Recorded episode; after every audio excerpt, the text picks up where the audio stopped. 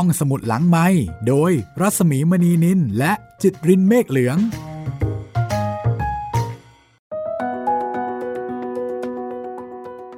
สวัสดีค่ะ ต้อนรับคุณผู้ฟังเข้าสู่รายการห้องสมุดหลังใหม่นะคะ กลับมาพบกันเป็นตอนที่ 8 แล้วค่ะ กับนิทานของนอมศสวัสดีคุณจิตริน สวัสดีครับพี่หมีครับ วันนี้นะคะ เรามาต่อกันเกี่ยวกับเรื่อง คนเดียวรอดตาย อ่าใช่ ต่อกันจากจับผู้หญิงสองมือแล้วก็มาคนเดียวเพื่อนตายตอนนี้กำลังเข้มข้นเลยครับ กับค่ะความรักของชายหนุ่มคนนี้ ที่เราไม่รู้จักชื่อ แต่เรารู้จักใช่ชื่อของทุกคนที่แวดล้อมเขานะคะ ไม่ว่าจะเป็คนรับผมเบลล่าสาวคนที่เท่าไหร่นะ คนที่สามใช่ คนแรกนี่คือเมเบล แล้วก็มาแคโรลีนแคโรลีน แล้วก็มาเบลล่า ครับ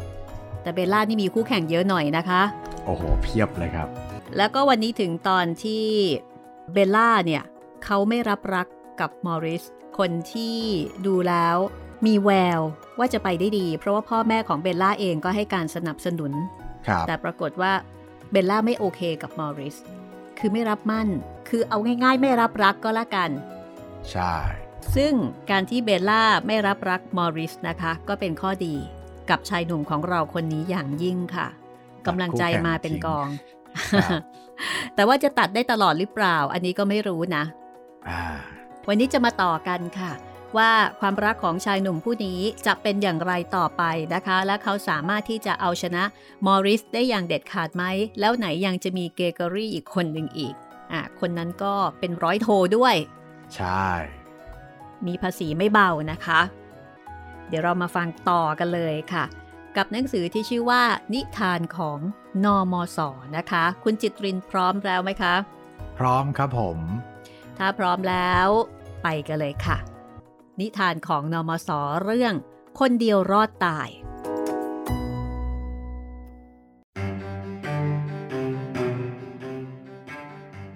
ตามที่เบลล่ากับมอริสพูดกันมานี้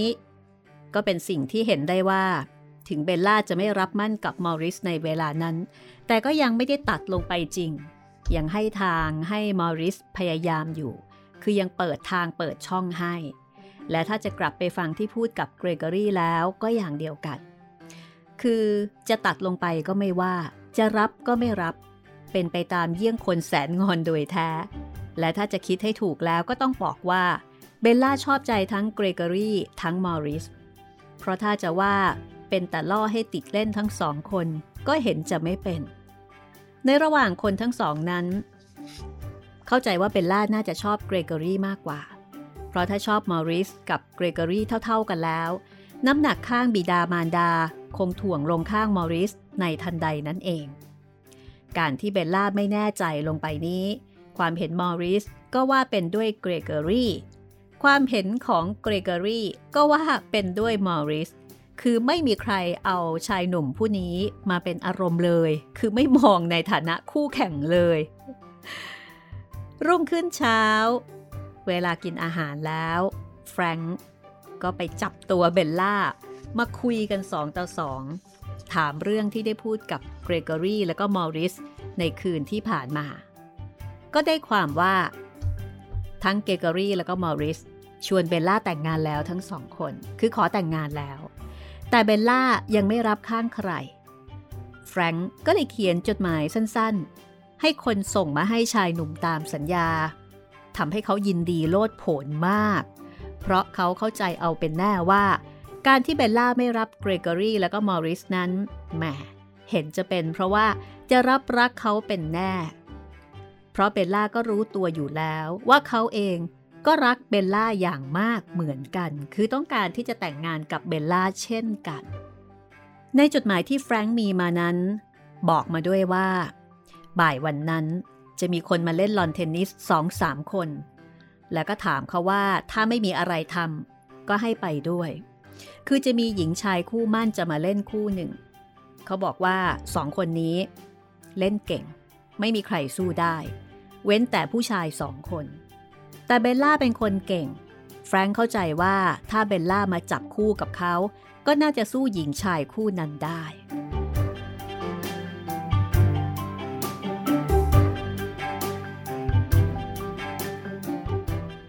เวลาบ่ายประมาณสี่โมง ข้าพเจ้าก็ผลัดผ้า ใส่เสื้อกางเกงสักหลาดอ่อนแล้ว เดินไปถึงบ้านพวกเกนเนล พบเจ้าของบ้าน ลงมาอยู่ในสวน ข้าพเจ้าไปจับมือ แล้วก็พูดว่า How do you do ได้สักครู่หนึ่ง หญิงชายคู่เก่งก็มาถึง แนะนำกันเสร็จแล้ว มิสเตอร์เกนเนล บิดาของเบลล่าก็พูดว่า ฉันทราบว่า ท่านเป็นคู่ที่ไม่มีตัวจับทั้งอีสบอน แต่บุตรสาวของฉันกับเพื่อนของเราคนนี้ จะขันสู้เป็นการใหญ่ และถ้าจะให้สนุกแล้วต้องมีรางวัล เพราะฉะนั้น ฉันรับสัญญาว่า ถ้าข้างไหนชนะ จะให้หนังสือชื่อ How to be Happy Do Merit เป็นรางวัลเล่มหนึ่งให้สมความเก่งและถูกกับเวลาด้วย ปรากฏว่า พวกที่ยืนอยู่ด้วยกัน ก็หัวเราะขึ้นพร้อมกัน เขายิ้ม หันไปดูตาเบลล่า ก็เห็นว่าเบลล่าเหมือนกับอารมณ์ไม่ค่อยดี เมื่อรู้ว่าของรางวัลคืออะไร แต่ก็ไม่ได้พูดอะไร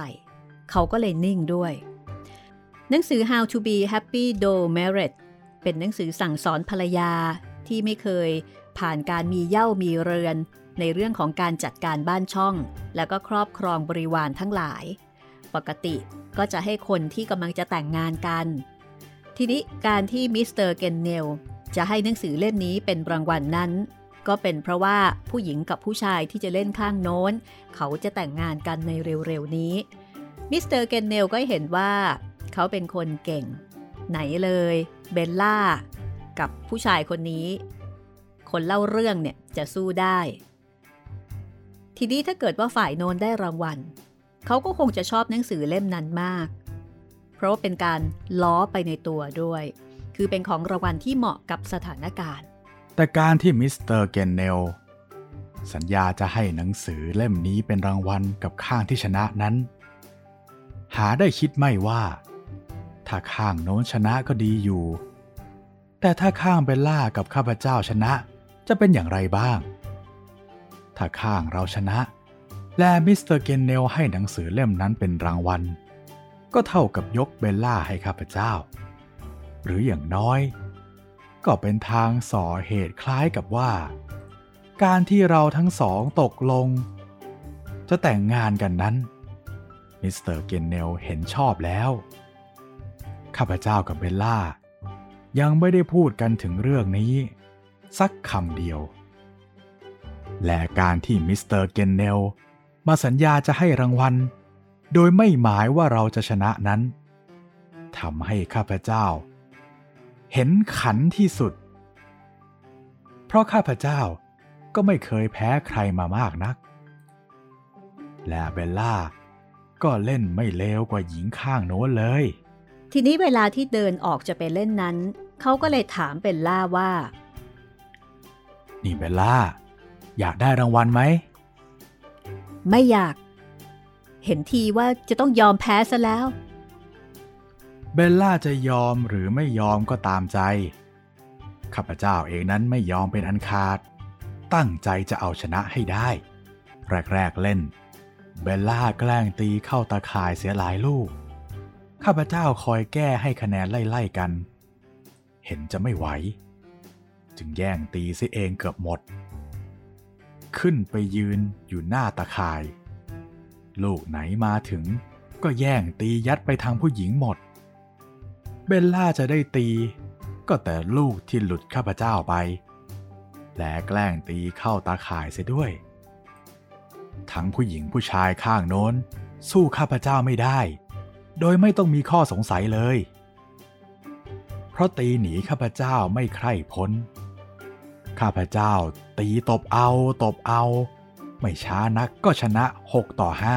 5ทำให้มิสเตอร์เกนเนลเสียใจที่เลือกของรางวัลผิด และทำให้มอริสที่นั่งดูอยู่ พื้นเสีย และหึงถึงขนาด เพราะถ้าจะดูตามรางวัลที่มิสเตอร์เกนเนลสัญญาแล้ว ก็ต้องเข้าใจว่ามิสเตอร์เกนเนลจะยกเบลล่าให้ข้าพเจ้า และการที่เบลล่าไม่รับรองเขานั้น น่าจะเป็นด้วยข้าพเจ้านี้เอง ทีนี้เมื่อชนะเสร็จแล้ว ตอนที่จะเดินกลับมาเข้ากลุ่ม เขาก็ไม่กล้าที่จะพูดกับเบลล่าถึงเรื่องหนังสือรางวัล เพราะเกรงว่าจะทำให้ยิ่งอารมณ์เสียไปกันใหญ่ เขาก็เลยถามแค่ว่า ขอพูดด้วยสักสองสาคำจะได้ไหม เบลล่าก็ไม่ตอบปฏิเสธทำให้เขาดีใจ แล้วก็แน่ใจว่าแหมสงสัยว่าจะได้สุขสมหวังกันคราวนี้เอง พวกที่ดูอยู่นั้นเมื่อทั้งสี่คนมาเข้ากลุ่มหลังจากเล่นเสร็จ ก็มีการพูดชมกันว่าเล่นดีทั้งสองข้าง ดูสนุก แล้วก็พูดอะไรต่ออะไรต่างๆ ที่เขาเองก็ไม่ค่อยได้ฟัง เพราะมัวแต่เอาใจใส่ดูแลเบลล่า ซึ่งการดูแลปฏิบัติเบลล่าของเขานั้น ก็ทำให้มอริส มีอาการหึงจนเกินน่าดู เมื่อเล่นลอนเทนนิสกันจนเสร็จเรียบร้อยในเวลาบ่ายวันนั้นแล้ว เขาก็ชวนเบลล่าเดินหลีกไปทางหลังสวน เพื่อที่จะขอพูดด้วยตามที่ได้บอกไว้ แล้วเขาก็ถามเบลล่าว่า เธอจะใช้หนังสือรางวัลที่ได้ให้เป็นประโยชน์อย่างไรบ้าง ซึ่งเบลล่าก็ตอบว่า ท่านจะรับรางวัลนั้นก็ตามใจสิ แต่ฉันไม่รับ ก็บิดาหล่อนให้สำหรับเราด้วยกันทั้งสองคนนี่ หล่อนจะไม่รับอย่างไรได้มิเป็นการขัดขืนบิดาไปเหรอ ก็ฉันไม่อยากได้ของที่ให้นั้น แล้วจะว่าเป็นความผิดได้อย่างไร ฉันก็บอกไม่ได้ว่าเป็นความผิดฐานไหน แต่การที่ฉันอยากพูดกับหล่อนคราวนี้ หล่อนคงทราบเป็นแน่ว่าเรื่องอะไร หล่อนทราบเต็มอกหล่อนอยู่แล้วไม่ใช่หรอ ว่าฉันเนี่ย รักหล่อน ฉันจะไปทราบความรู้สึกของท่านอย่างไรได้ ถ้าหล่อนไม่ทราบมาก่อนจริง ก็จงทราบเดี๋ยวนี้เลยเถอะ ว่าฉันเนี่ยรักหล่อนเต็มที่ ที่ชายจะรักหญิงได้ และข้อที่ฉันต้องการจะพูดกับหล่อนนี้ ก็คือจะชวนหล่อนให้มาเป็นภรรยาของฉัน เบลล่ายังนั่งนิ่ง ไม่ตอบว่าอะไร เขาก็เลยพูดต่อไปอีกว่า เราก็รู้จักกันมานานแล้ว อะไรจะดีกว่าความรู้จักกันมานาน กับความรักผสมกันนั้น คงไม่มีเป็นแน่ ที่ว่ารู้จักกันมานานนั้นก็จริงอยู่ แต่ที่ว่าผสมกับความรักด้วย นี่แปลว่า ท่านถือว่าฉันรักท่านแล้วเหรอ และการที่ท่านมาเข้าใจเอาอย่างนั้น ท่านมีเหตุสมควรแล้วหรืออย่างไร ก็ก็หล่อนรักฉันหรือเปล่าล่ะ ถ้าท่านจะให้ฉันบอกตรงๆแล้ว ฉันก็จะบอกได้แต่ว่า ชอบคำว่ารักนั้นเป็นคำแรงเกินไปที่จะใช้ในเวลานี้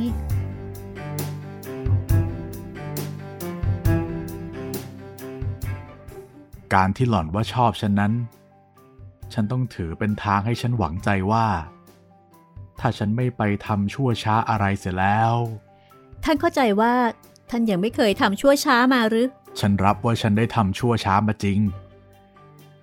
แต่ธรรมเนียมคนหนุ่ม ถ้ามีหญิงสาวที่ดีมาช่วยทำให้สติยั่งยืน และเดินทางได้ตรงๆแล้ว ถึงจะเคยทำชั่วมาก็กลับดีได้ ถ้าหล่อนทราบว่าการที่มาพบปากกับหล่อนคราวนี้ทำให้ฉันเป็นคนดีขึ้นเท่าไรแล้ว หล่อนคงจะกรุณาฉันมากขึ้นกว่านี้เป็นแน่ การที่เขาพูดดังนี้ ดูท่าจะถูกใจเบลล่ามาก บางที เบลล่าอาจจะต้องการโปรดเขาผู้เป็นสัตว์บาปบ้างกระมัง ถึงอย่างไรก็ดี การที่เขาพยายามจะให้เบลล่าตกลงมาเป็นภรรยาของเขานั้น ก็ยังไม่เป็นการสำเร็จ และเมื่อเขาพูดอ้อมค้อมไล่เลียงถามว่า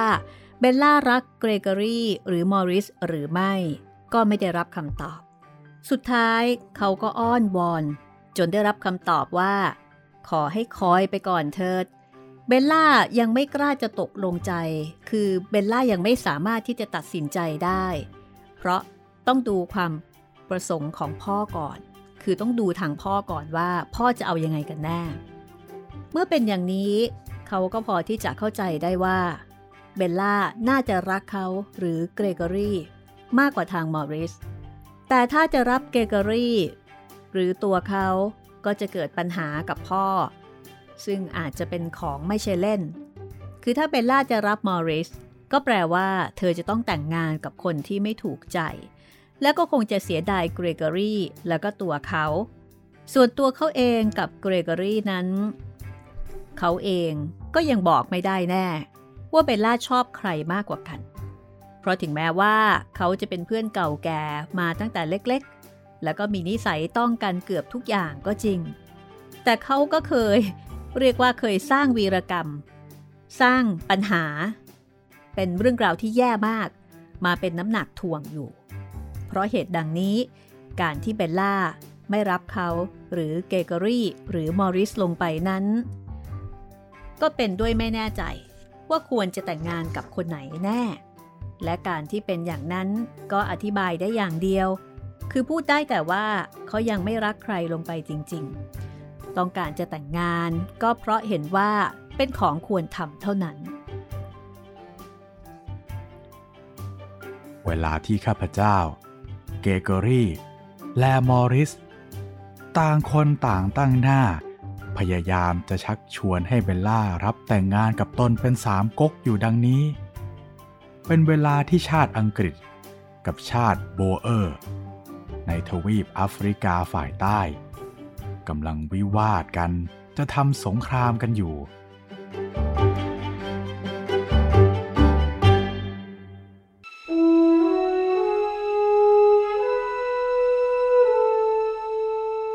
ครั้นวันที่ 11 ตุลาคมรอศ118 เวลาบ่าย 4 โมง สิ้นกำหนดในอัลติเมตัม ที่ชาติโบเออร์ ยื่นต่อชาติอังกฤษ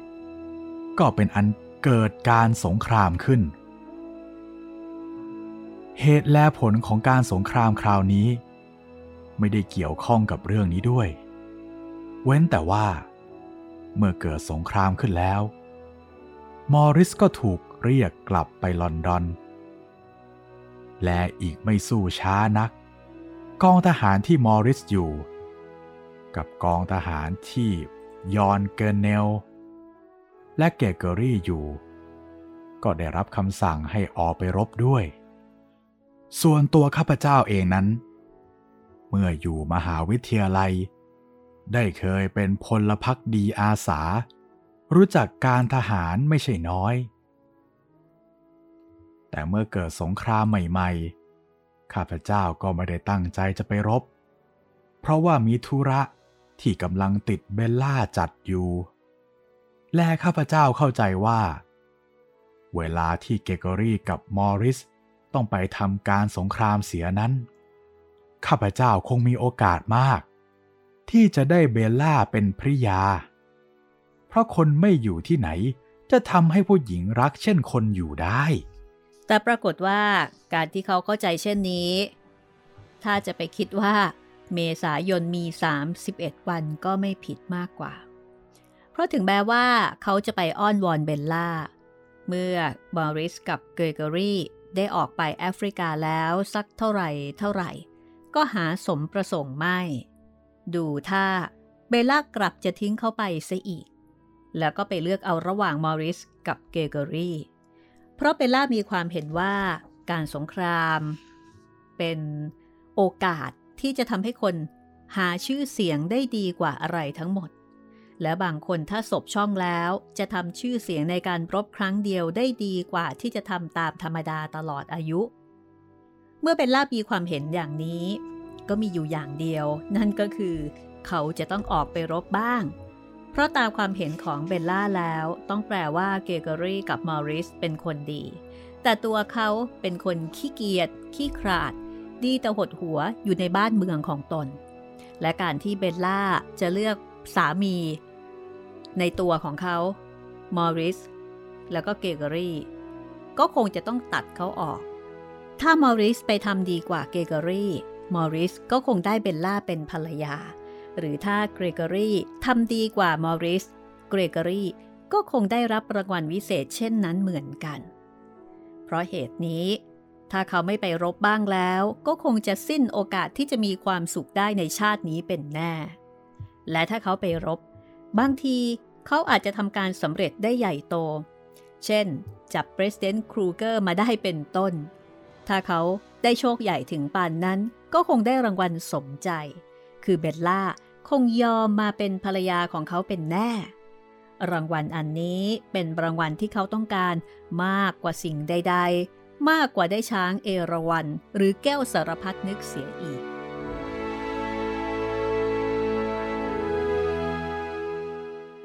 การที่ข้าพเจ้า จะออกไปสู่การสงครามนั้น ไม่ใช่ของยากนัก เพราะข้าพเจ้าก็ได้รับยุทธศึกษามาบ้างแล้ว พอจะเข้าอยู่ในกองพลพักดีอาสากองใดกองหนึ่งได้ เมื่อตกลงในใจดังนี้ และได้รับอนุญาตจากท่านบิดาแล้ว ข้าพเจ้าก็จัดการเข้าอยู่ในพลพักดีอาสากองหนึ่ง ลาเบลล่า และญาติพี่น้องเพื่อนฝูง ลงเรือไปแอฟริกาในสองสามวันนั่นเอง ปรากฏว่ากองพลภักดีอาสาที่เขาออกไปอยู่ด้วยนั้น อยู่ใต้บังคับของนายพลแคทเอเคอร์ อยู่ด้วยกันกับกองทหารราบที่ยอน เกนเนล และเกรเกอรี่อยู่ แต่กองที่มอริสอยู่นั้นอยู่ใต้บังคับบัญชาของลอร์ดเมทชวน ซึ่งเป็นพลเอกอยู่อีกทางหนึ่ง วันที่ 18 พฤศจิกายนลอร์ดเมทชวน ได้รบกับกองทัพโบเออร์ที่แม่น้ำมอร์เดอร์ รบกันอยู่ตลอดวัน พวกโบเออร์มีด้วยกันถึง 11,000 คน ศึกครั้งนี้เป็นศึกใหญ่ ลงท้ายพวกโบเออร์ทิ้งตำแหน่งที่ได้ตั้งอยู่นั้นเสีย ก็เป็นอันว่าอังกฤษชนะ แต่มีทหารแล้วก็นายทหารตายหลายคน รวมทั้งกัปตันมอริสด้วย ดังที่แจ้งอยู่ในรายชื่อนายทหารที่ตายคราวนั้น ในหนังสือพิมพ์ต่างๆ รูปกัปตันมอริสก็เข้าใจว่ามีด้วย โดยสรุปก็คือมอริสตาย ตายในการศึก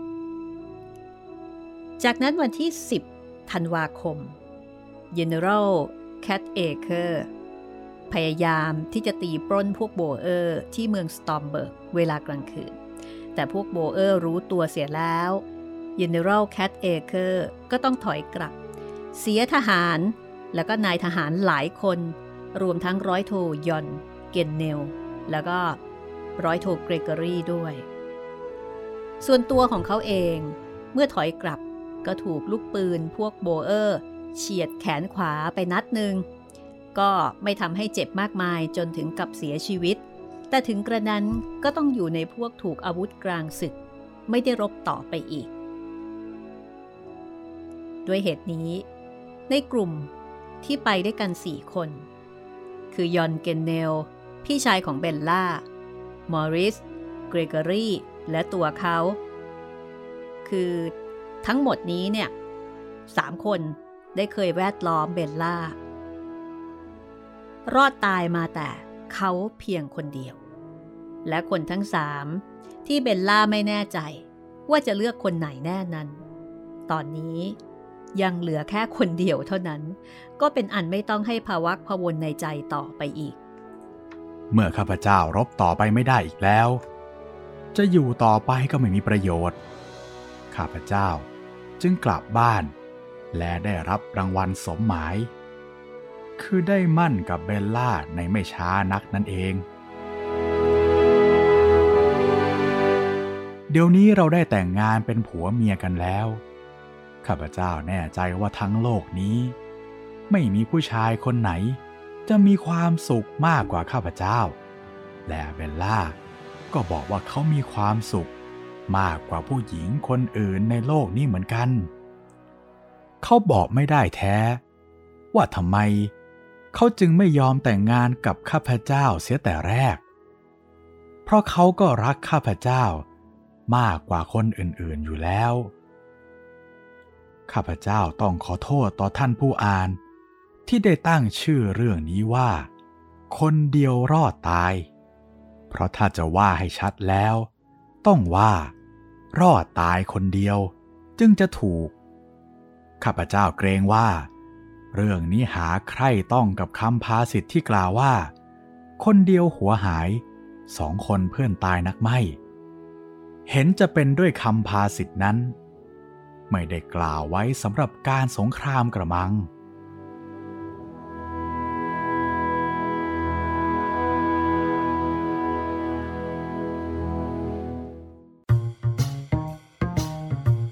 ห้องสมุดหลังไม้โดยรัสมีมณีนินและจิตรินเมฆเหลือง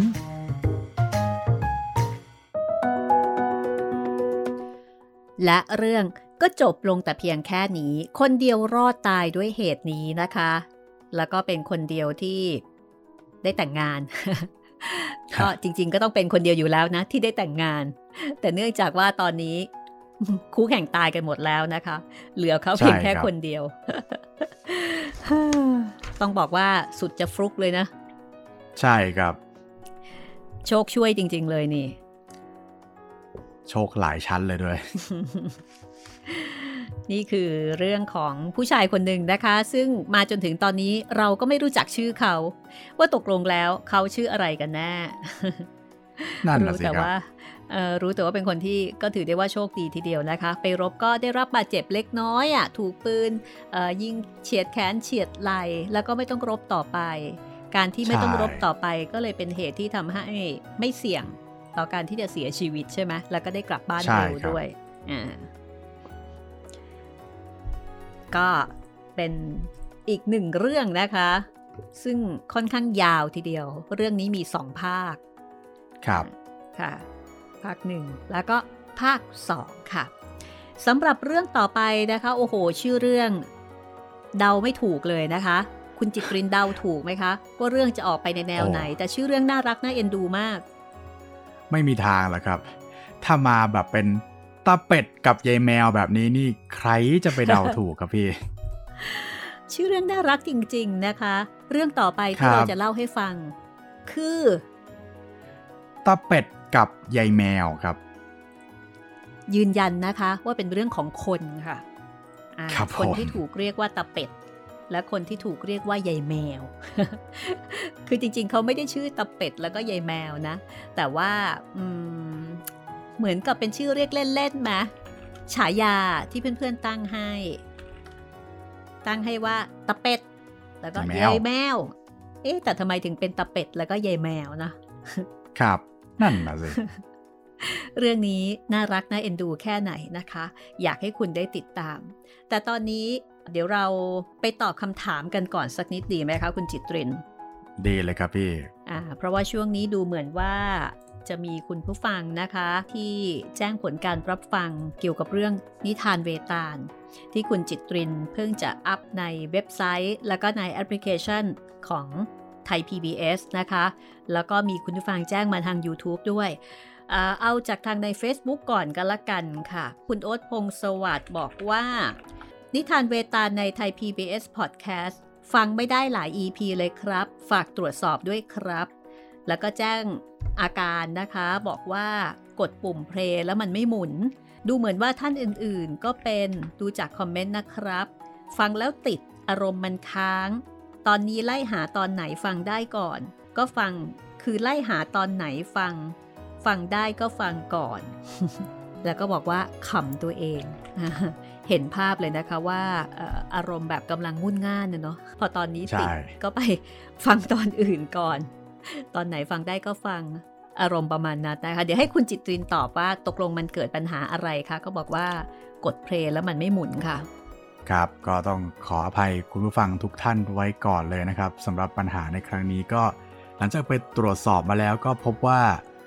ไฟล์รายการที่ up ขึ้นไปบนเว็บไซต์บางตอนนะครับ ตัวไฟล์ไม่ได้ไปขึ้นบนหน้าเว็บไซต์คือหมายถึงว่า ก็เป็นตอนโล่งๆที่ไม่มีไฟล์รายการอะไร ตอนนี้ก็เลยกำลังไล่ตรวจเช็คแล้วก็อัปโหลดไฟล์ที่ของตอนที่ไม่มีอยู่นะครับ ก็ ขออภัยไว้ณที่นี้ด้วยนะครับ อืม ค่ะ ส่วนใน YouTube นะคะ YouTube ก็มีคุณผู้ฟังที่แจ้งมาบอกว่านิทานเวตาลหลายตอนนะคะ โดยเฉพาะอย่างยิ่งอย่างตอนที่ 5 เนี่ย จะมีเสียงหายไปเป็นช่วงช่วงช่วงหนึ่งก็เป็นนาทีเลยทีเดียว อันนี้เกิดจากอะไร เดี๋ยวให้คุณจิตรินอธิบายอีกเช่นกันนะคะ ถ้าเป็นใน YouTube นะครับ เนื่องจากว่าทิท่านเวตาลเป็น ตอนของรายการที่เราทำมาเมื่อสมัยก่อนหน้านั้นนานพอสมควรแล้วหลายปีแล้วค่ะ ใช่ค่ะ ครับ ก็อาจจะมีหลาย ๆ ตอนที่เราใช้เพลงที่มีลิขสิทธิ์ หรือว่าเพลงทั้งเพลงบรรเลงแล้วก็เพลงที่มีเนื้อร้องนะครับ YouTube ก็เลยจัดการลบเสียงของช่วงที่ YouTube ตรวจจับได้ แล้วมันก็เลยหายไปเป็นนาทีนาทีแบบนั้นเลยครับ อันนี้เราก็พยายามหลบเลี่ยงกันที่สุดเท่าที่จะทำได้แล้ว แต่ว่าก็ยังยังไม่สามารถทำได้ ครับผม ก็เอาเป็นว่านิทานเวตาล ถ้าเกิดว่าใครสนใจจะฟัง ก็ขอให้มาฟังในแอปพลิเคชัน หรือว่าในเว็บไซต์ของไทย PBS Podcast ซึ่งตรงนี้กับปัญหาที่บอกว่ากดปุ่มเพลย์แล้วไม่หมุน อันนี้เป็นปัญหาที่เราสามารถจัดการได้ แต่ว่าครับผมปัญหาใน YouTube อันนั้นไม่สามารถจัดการได้ เพราะว่าเป็นปัญหาที่มาจากเรื่องของลิขสิทธิ์ เดี๋ยวขอเวลาให้คุณจิตรินจัดการตรงนี้ แล้วสักพักหนึ่งก็สามารถที่จะเข้ามาติดตามฟังนิทานเวตาลต่อได้ค่ะ ในเว็บไซต์แล้วก็แอปพลิเคชันของไทย PBS Podcast ต้องขออภัยไว้ณที่นี้ด้วยนะคะ เข้าใจว่าหลายท่านคงกำลังหงุดหงิดงุนง่านอยู่ ฟังแล้วติด หลายท่านก็นะ มีอาการแบบลงแดงน้อยๆ ผมขออภัยทุกท่านด้วยนะครับ มาฟังนิทานของนอมศกันก่อนก็ได้นะคะ ครับค่ะ สัปดาห์ละ 3 วัน วันจันทร์ วันพุธ แล้วก็วันศุกร์ค่ะ เอาละคุณจิตรินเดี๋ยวเราไปต่อกันเลยนะคะ ครับผม ตับเป็ด แล้วก็ใยแมวครับ ถ้าพร้อมแล้ว ไปกันเลยค่ะตาเป็ดกับใยแมว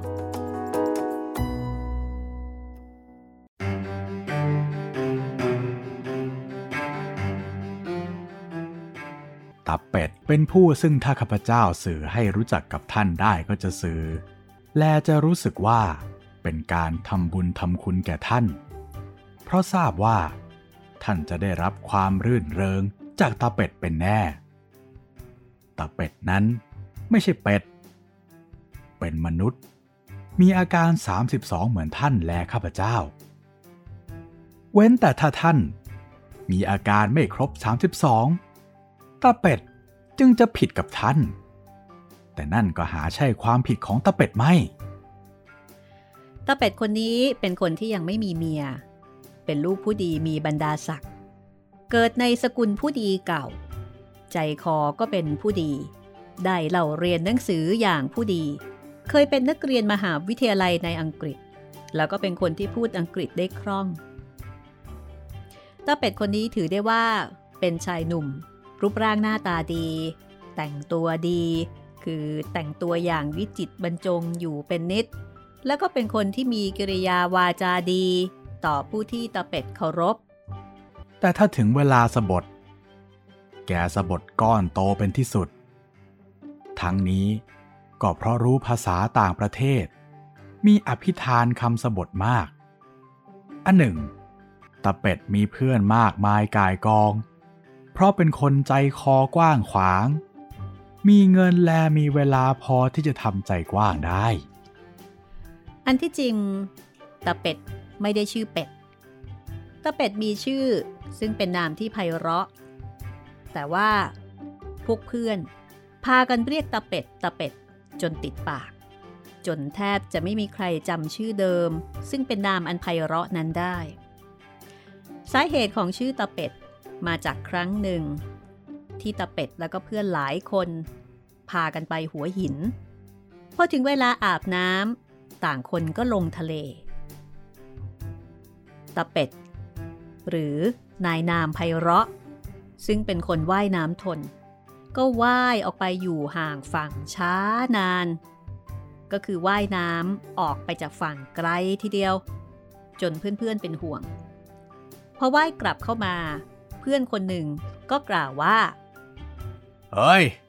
ถ้าทำอวดดีเช่นนั้นบ่อยๆ จะจมน้ำตายสักวันหนึ่งหรอก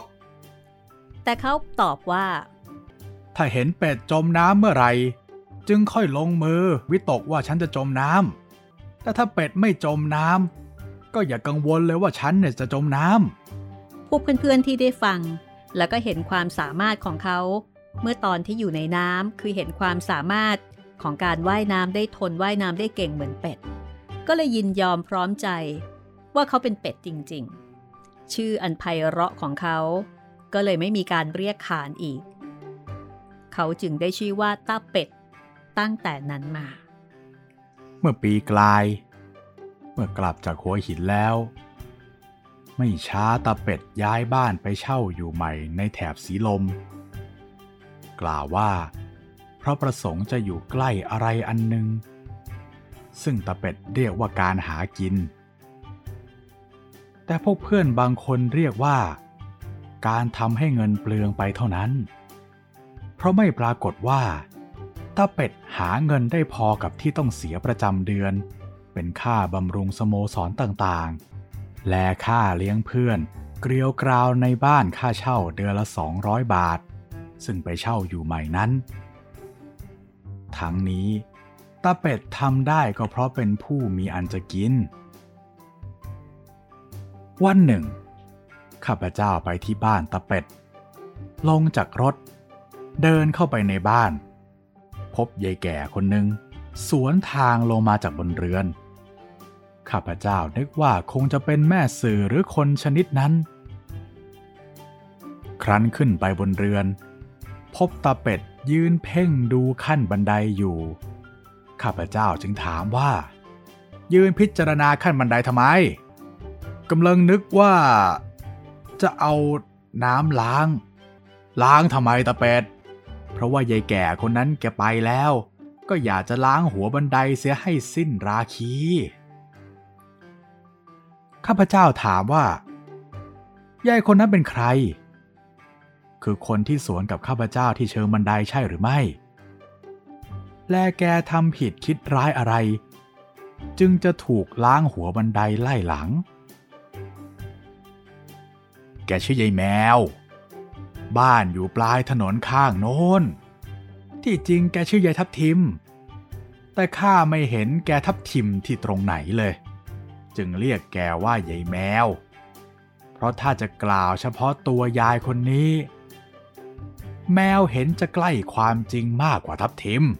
แกจะชื่อแมวก็ตาม หรือชื่อทับทิมก็ตาม แต่แกไปทำบาปอะไรจึงจะถูกล้างหัวบันไดไล่หลัง ตาเป็ดตอบว่ายายแมวทำบาปหลายอย่าง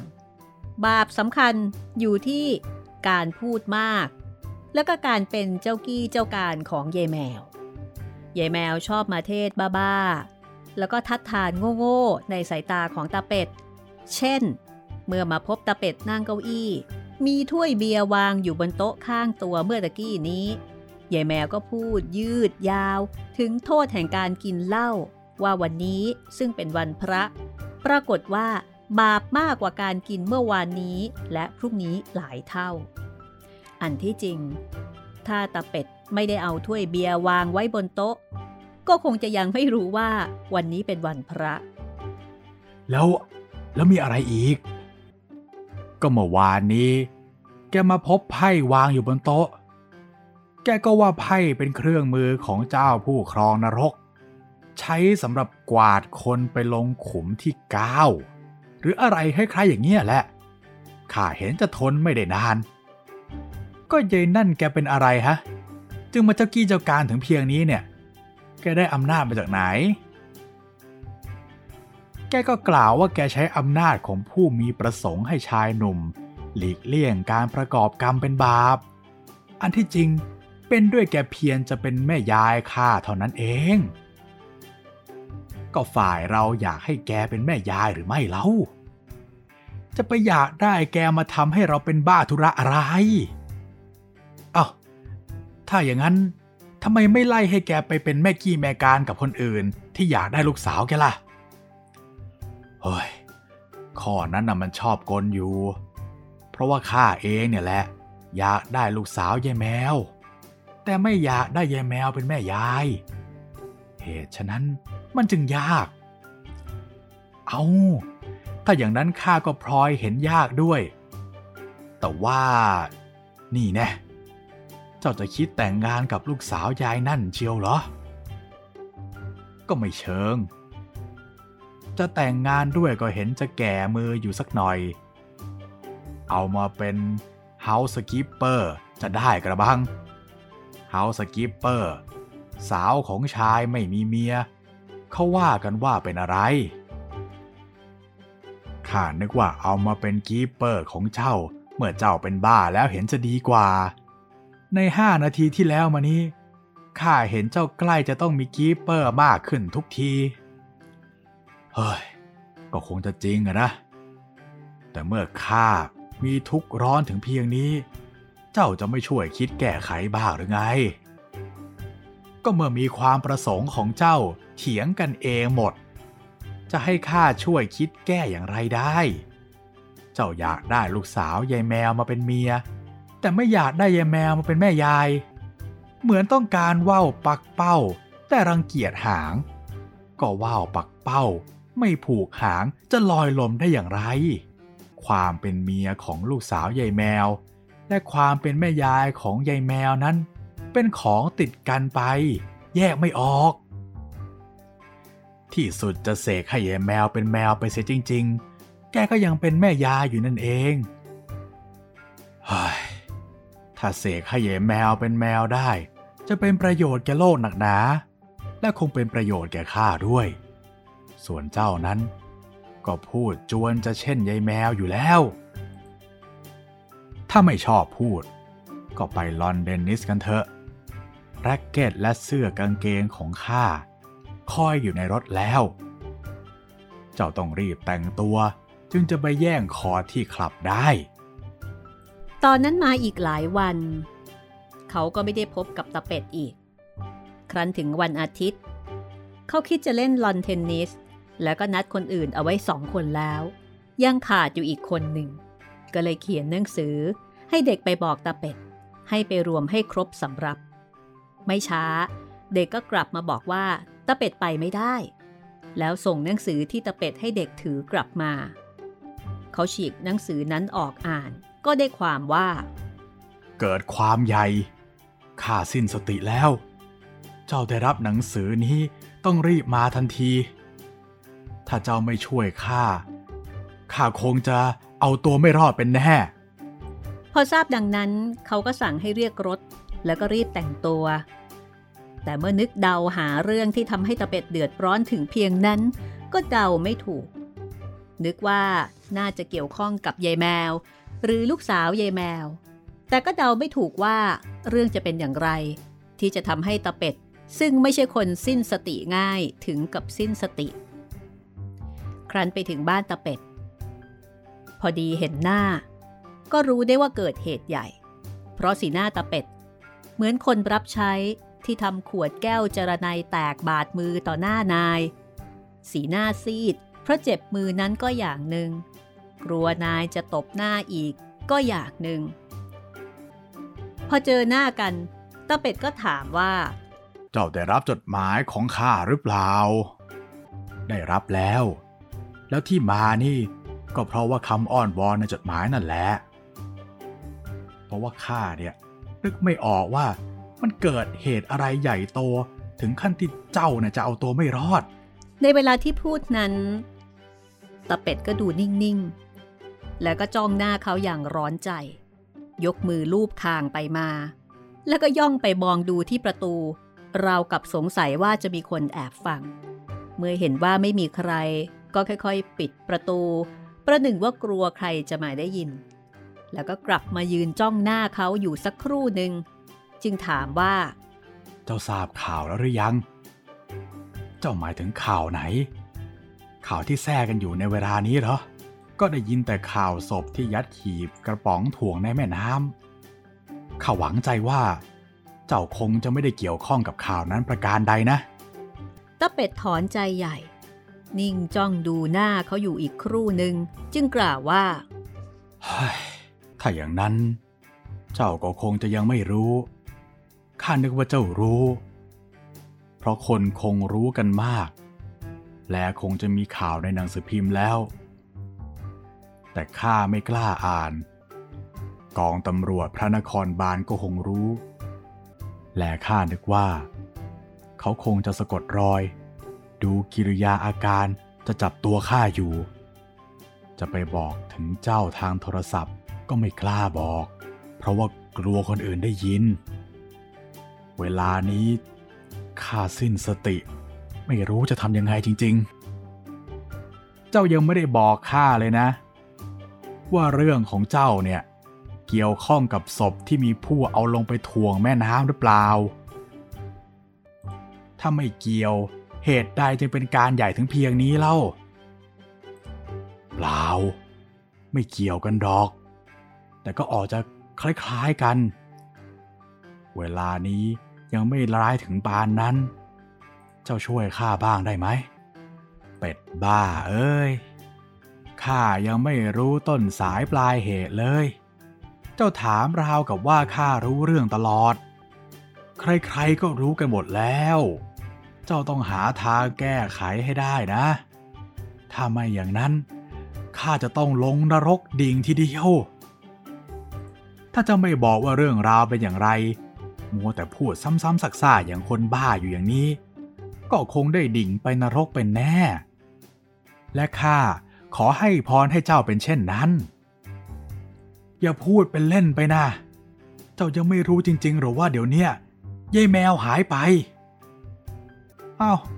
ก็ดีแล้วนี่ จะไปมัวเสียดายแกทำไม ข้าก็ได้บอกไปแล้ว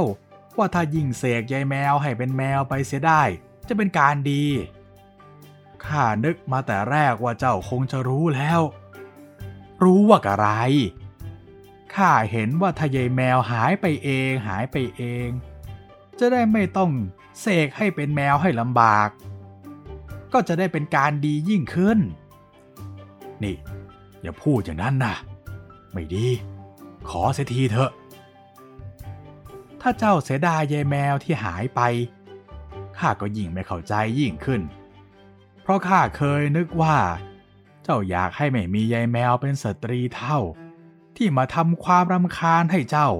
ในเรื่องกินเบียร์วันพระ และเรื่องไพ่เป็นเครื่องมือของเจ้าผู้ครองนรกอีก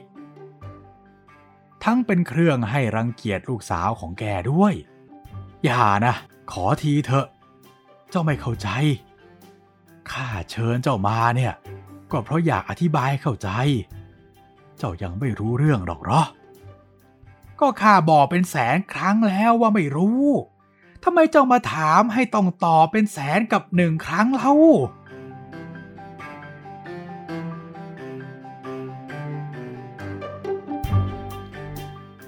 จากนั้นตะเป็ดก็นั่งทอดตัวลงบนเก้าอี้ ชักผ้าเช็ดหน้าออกมาซับเหงื่อจนเกือบจะบิดได้ แล้วก็เล่าว่า เราพักเอาไว้ตรงนี้ก่อนนะคะ กับเรื่องราวของตาเป็ดและยายแมว ซึ่งดูเหมือนว่าตาเป็ดได้ไปทำเรื่องราวบางอย่างเอาไว้ และดูท่าว่าจะเป็นเรื่องใหญ่ และเรื่องใหญ่นั้นก็มีความเกี่ยวข้องกับยายแมว ซึ่งตาเป็ดบอกว่าตอนนี้ยายแมวได้หายไป ทำไมตาเป็ดถึงได้ดูมีท่าทีร้อนรน กลุ้มใจ เหมือนกับหวาดกลัว เหมือนกับกังวลอะไรสักอย่างหนึ่ง ซึ่งเกี่ยวข้องกับยายแมว ติดตามเรื่องราวของตาเป็ดกับยายแมว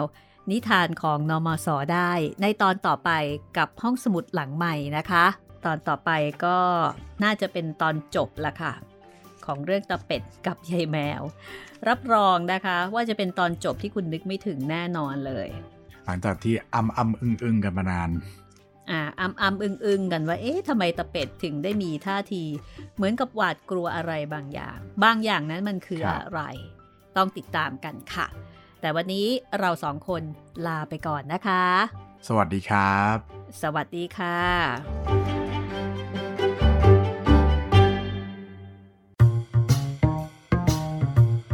ห้องสมุดหลังไม้โดยรัสมีมณีนินและจิตรินเมฆเหลือง